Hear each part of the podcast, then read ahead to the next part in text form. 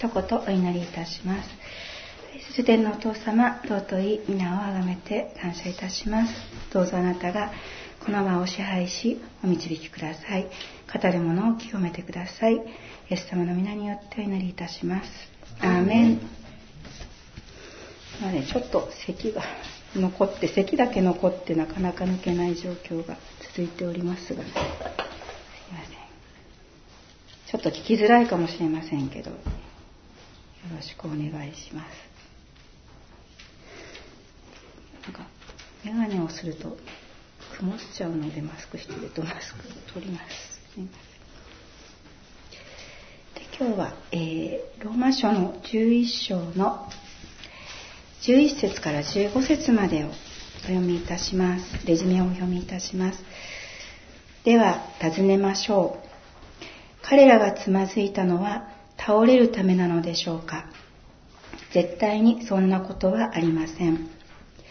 かえって彼らの違反によって救いが違法人に及んだのです。それはイスラエルに妬みを起こさせるためです。もし彼らの違反が世界の富となり、彼らの失敗が違法人の富となるのなら、彼らの完成はそれ以上のどんなにか素晴らしいものをもたらすことでしょう。そこで違法人の方々に言いますが、私は違法人の人ですから自分の務めを重んじています。そしてそれによって何とか私の同国人に妬みを引き起こさせてその中の幾人でも救おうと願っているのです。もし彼らの捨てられることが世界の和解であるとしたら彼らの受け入れられることは死者の中から生き返ることでなくて何でしょう。今日はこのところをご一緒に、えー、読んでいきたいと思います。彼らの目が暗くなり、見えなくなりますように、その腰をいつも曲げておいてください。イスラエルの堅くなな者たちに対する予言は成就し、イスラエルは神が約束されたメシアをメシアとして見ることなく、気づくことができず、受け入れることができませんでした。これはイスラエルにとって大きな損失をもたらし、神に対する大きな罪となりました。なぜなら神は彼らの祖先であるアブラハム、モーセ、ダビデ、多くの預言者たちを通してメシアの現れを約束し、メシアによって統治される揺るがない国を与えることをイスラエルに約束しておられたからです。神が約束してくださったメシアの現れは、先民イスラエルにとっては神から与えられた特権であり、大きな希望、光でした。しかし、かたくななイスラエルは、この待ち望んでいたメシア、イエスを十字架につけて殺してしまったのです。イエスは十字架を背負わされ、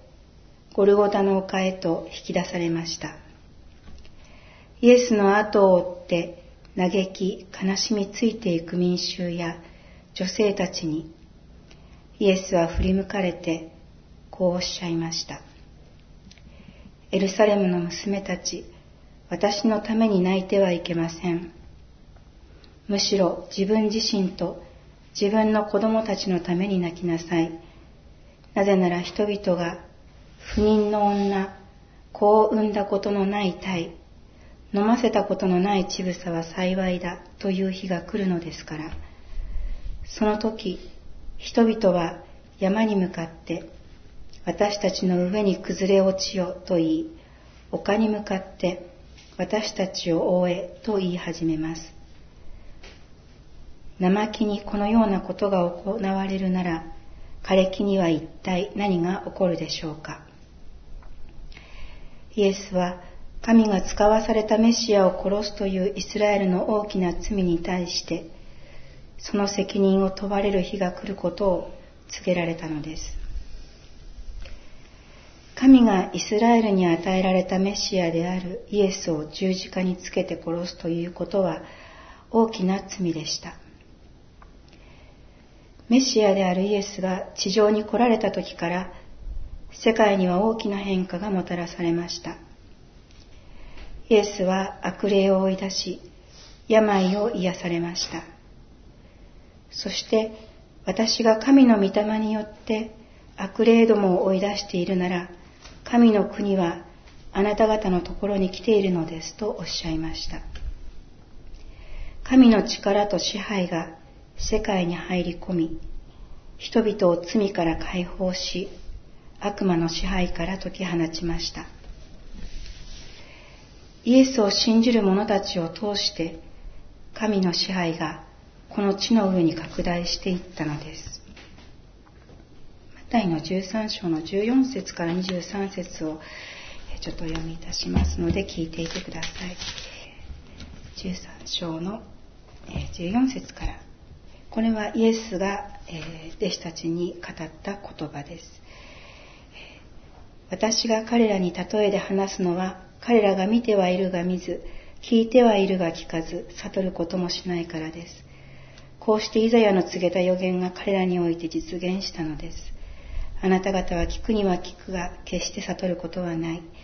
見るには見るが、決して知ることはない。この民の心は鈍くなり、耳は遠くなり、目は閉じているからである。彼らがその目で見ることも、耳で聞くことも、心で悟ることも立ち返ることもないように、そして私が癒すこともないように。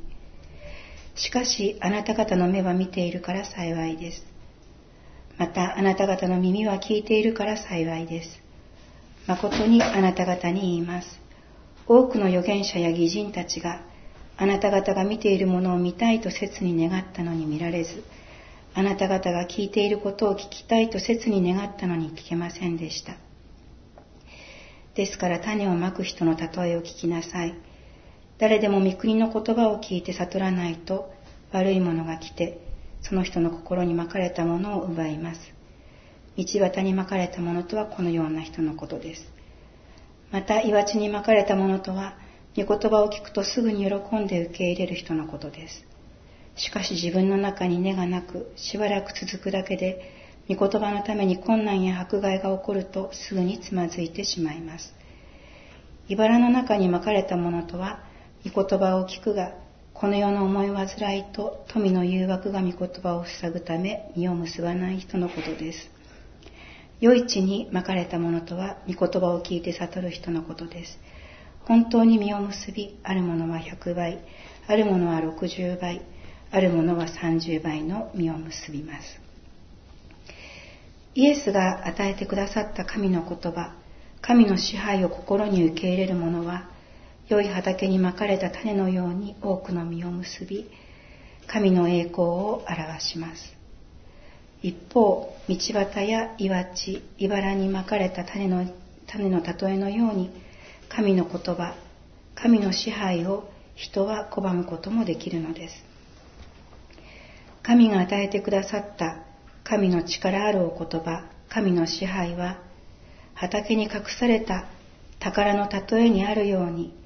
人が持っている全財産を投げ打ってでも手に入れる価値があるものなので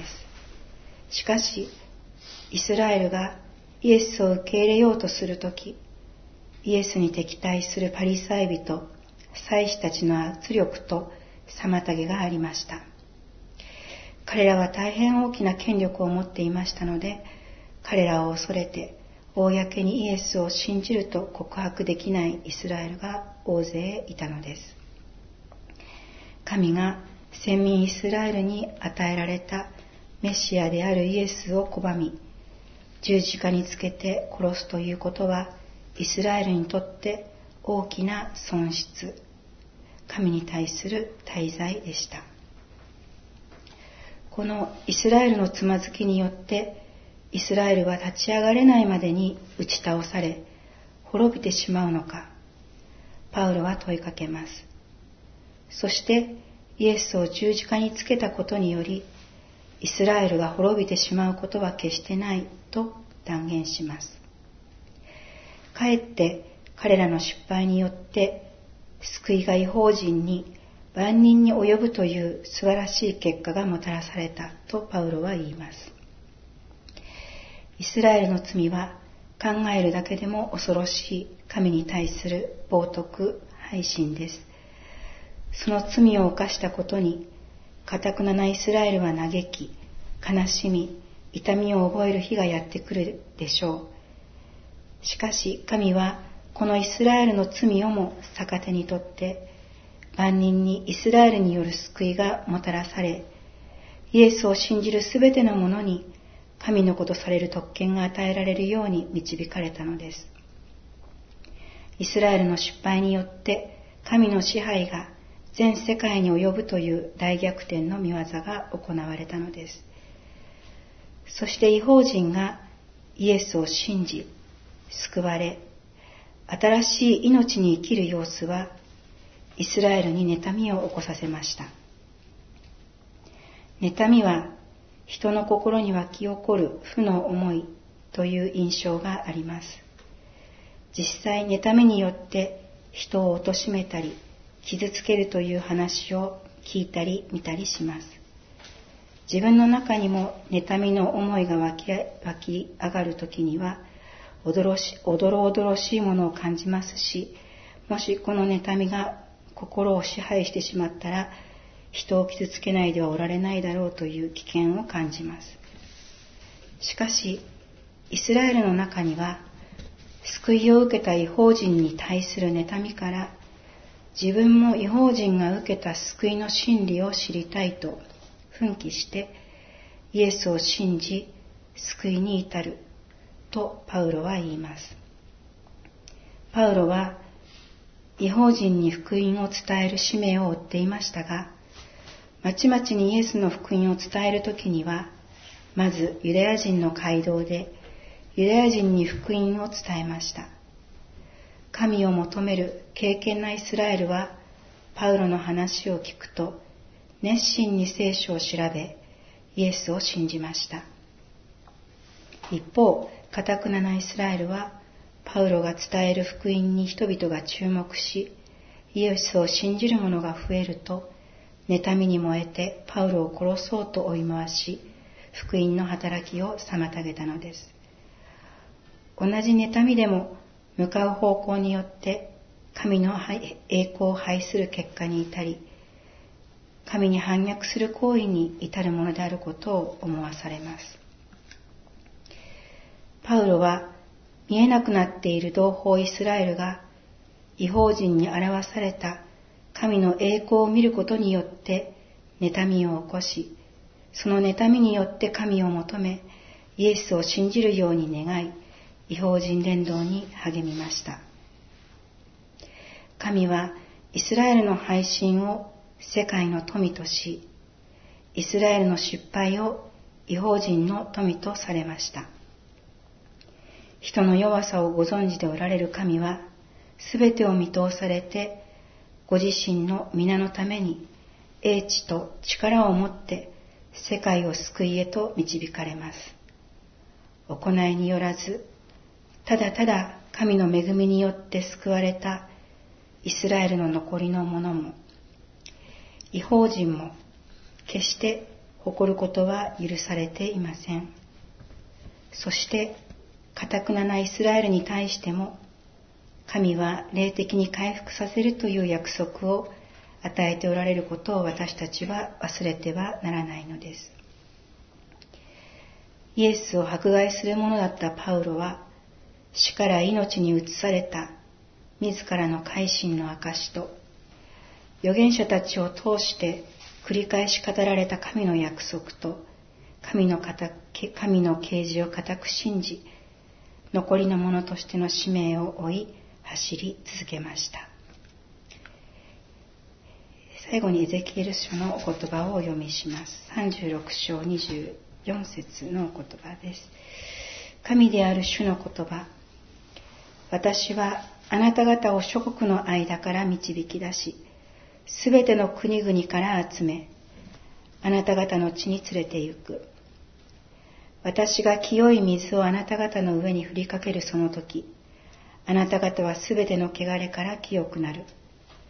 私はすべての偶像の汚れからあなた方を清め、あなた方に新しい心を与え、あなた方のうちに新しい霊を与える。私はあなた方の体から石の心を取り除き、あなた方に肉の心を与える。私の霊をあなた方のうちに授けて、私の掟に従って歩み、私の定めを守り行うようにする。あなた方は私があなた方の先祖に与えた地に住み、あなた方は私の民となり、私はあなた方の神となる。お祈りをいたします。愛する天のお父様、あなたの深い憐れみと、また大いなる英知のゆえに心から皆を褒めたたえます。あなたがイスラエルに与えてくださったこの恵みを違法人に彼らの失敗によってまた全てのものが万人があなたの子供となることができるように素晴らしい道を開いてくださったことをありがとうございます。そしてあなたは誰も誇らせることのないようにと本当にイスラエルのうちにもまた必ずその霊的回復をあなたの御手によって行ってくださることを約束してくださっていることを感謝いたします。どうぞその日が速やかに来ますようにそして私たちはどの場所にあってもどうぞおごり高ぶることなくあなたから与えられている使命を果たしていくことができますようにどうぞ私たちの周りにいる人たちそしてイスラエルのために祈り続けていくものとならせてください。感謝してイエス様の皆によってお祈りいたします。アーメン。